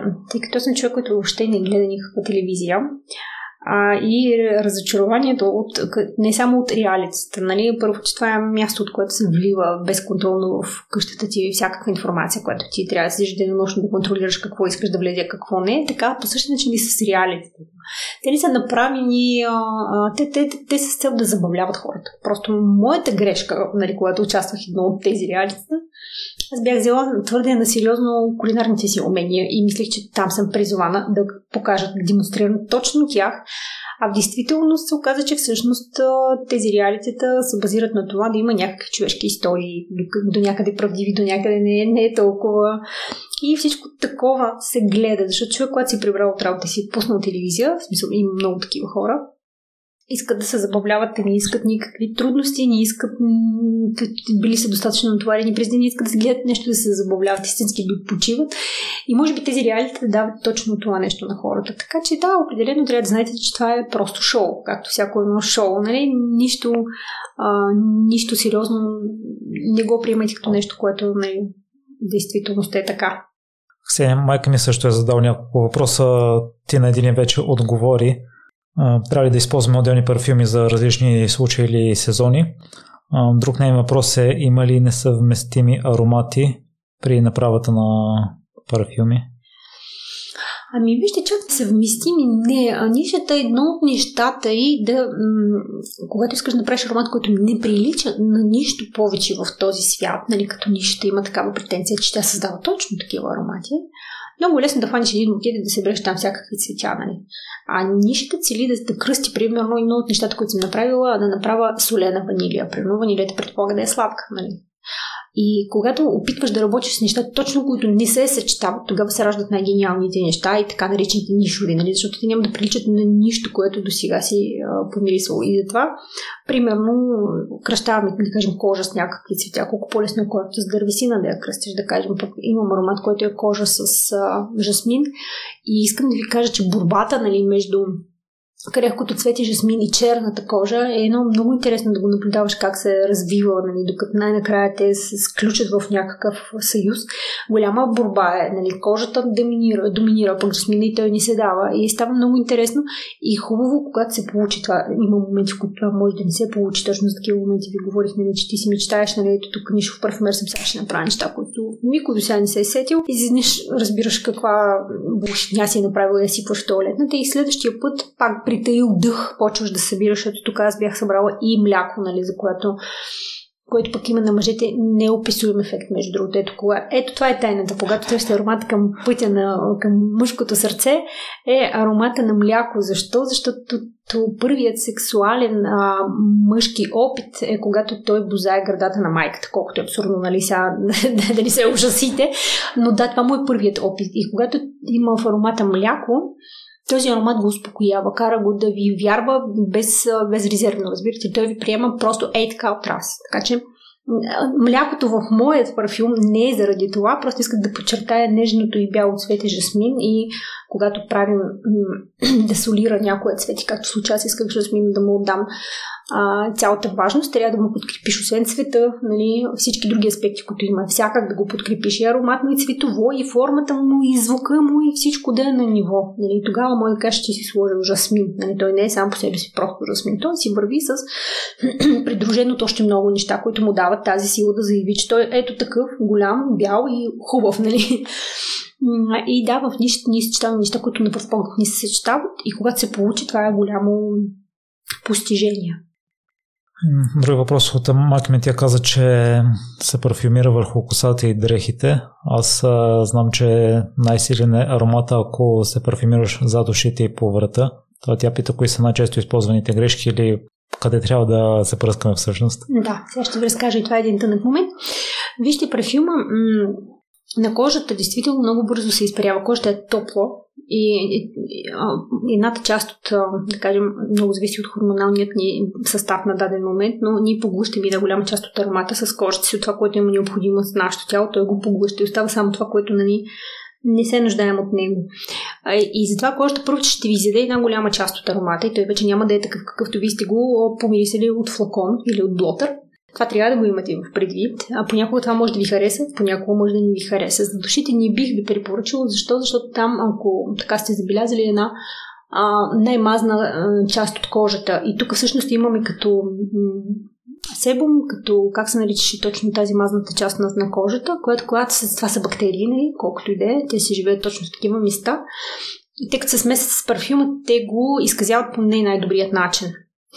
Тогава идва логически нали, отговор, че всъщност, както казва майка ви, косата, нали, дрехите биха могли, първо, че освен най-дълго да задържат аромата, защото те не биват нагрявани от кожата и не се изпаряват.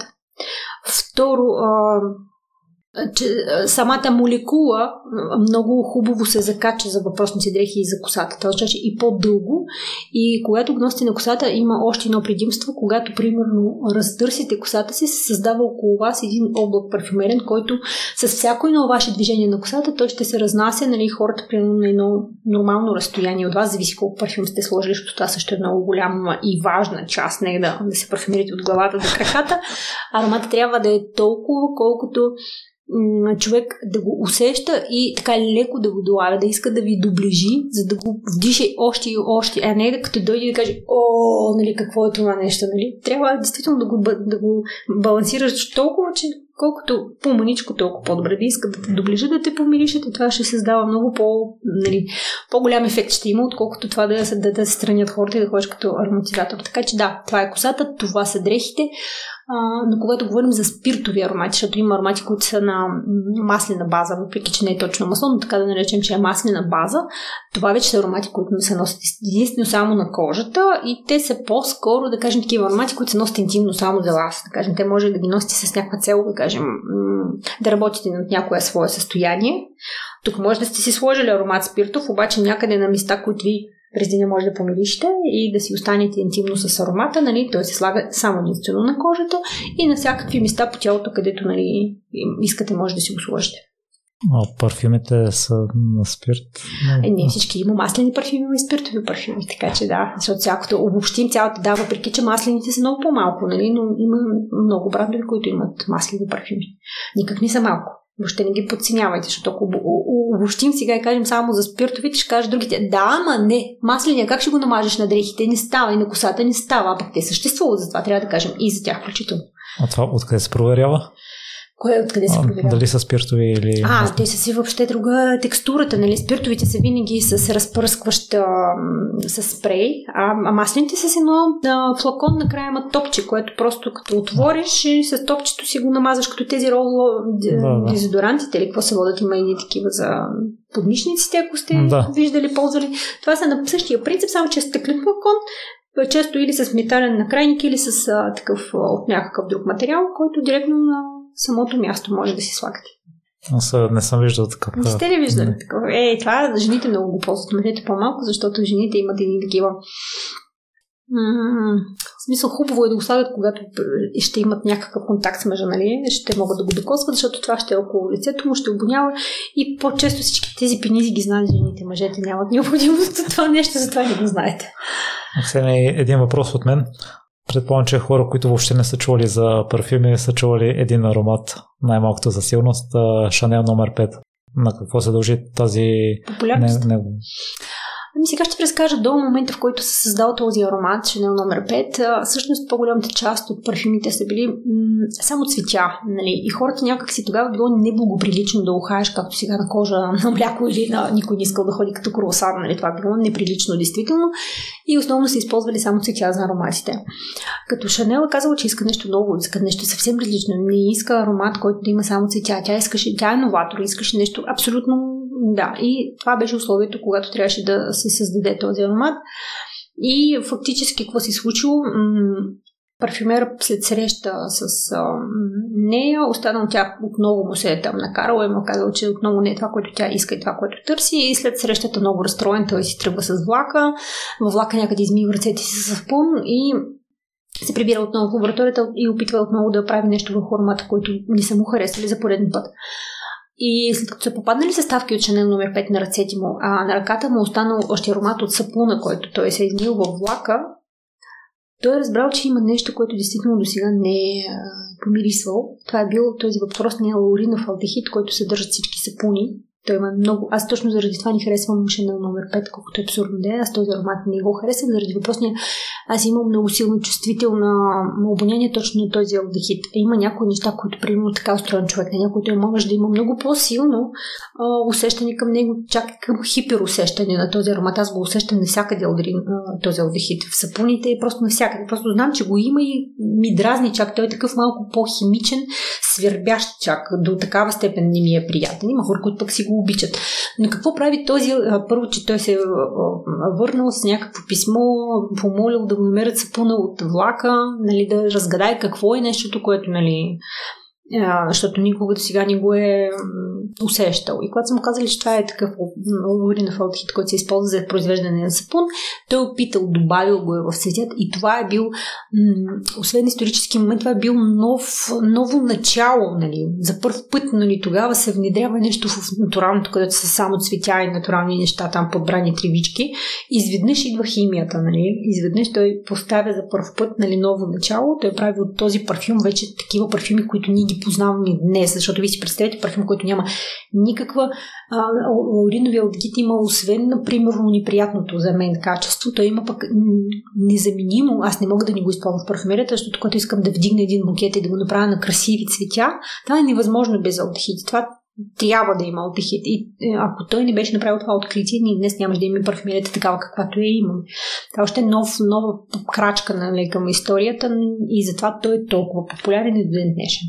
Все пак това си е, освен всичко друго, той е действително наистина с много качествени неща е бил правен и, а, колкото знам, Амра е имал истинска която е китова и много неща, които няма как това да... Сегашният Шанел номер 5 няма нищо общо с това, което е било създаден точно преди 100 години. Тази година, между другото, бяха 100 години от създаването на този аромат. И това, което е било преди като аромат на Шанел, няма нищо общо с това, което е сега, за съжаление, просто защото нали, една голяма част от нещата вече ги, нали, за, да кажем, за, дори за Шанел не са достъпни. Няма как, нали, не знам колко кабър ги трябва да избият, за да сложат а, мускуса от нали, на 5 тона Шанел нали, да произведат. Така че изцяло всичко е заменено с синтетически неща и оттам идва голямата разлика на Шанел този, който е бил и този, който е сега. И ето това са нещата. Исторически това е аромат, който поставя начало на новата ера, която допуска до въобще синтетиката и започва нали, изцяло се променя парфюмерната индустрия. Ксения, къде слушателите могат да се свържат с теб или да те следят? Ами вижте, някакси мъчително опитвам да вода някаква страничка и имам Инстаграм, но иначе на живо може да се видим в моето ателие. Предварително само трябва да се оговорим и винаги ще съм щастлива да ви посрещна и да ви разкажа и да ви покажа, защото тук така на нали, всичко трябваше да, да по, само на думи. Друго е, когато може да включиш обонянието си вече в целият този процес, става триизмерно. В какво си се проваляла? В какво съм се проваляла? О, без, без, безкрайно много неща съм се проваляла. М- много неща. Не мога да кажа така точно едно нещо, в което съм се провалила. Примерно това да науча английски язик. Все още не съм си го научила и това за мен е голяма беда. Просто бих искала да се събуди на сутрин и някой беше ме питал, кое е качеството, което искаш да заспиш на другата сутрин да имаш. Е единственото нещо, което бих искала безкрайно много това да, да се събуди да знам английски язик. Е, това е нещо. Тук съм се провалила 10 години го уча. И то не е толкова провал, доколкото се ядосвам на това, че просто ни ми се дава и ни ми се дава. Това е. А с какво се гордееш най-много? С какво се гордея най-много с децата си, определено децата си се гордея, като към децата искам да включа парфюмерията. Това ми е третото дете, нали, което родих и сега ще отглеждам. Бебенца все още.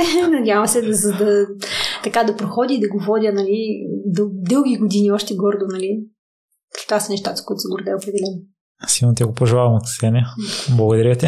И аз много ти благодаря. Благодаря за прекрасните въпроси, които ми зададоха вашите слушатели, защото мисля, че много хора имат същите въпроси и Да, къде може да се допиташ, ако не е от кухнята на парфюмерията, коя е така, пък коя не е, коя си е откровена измислица.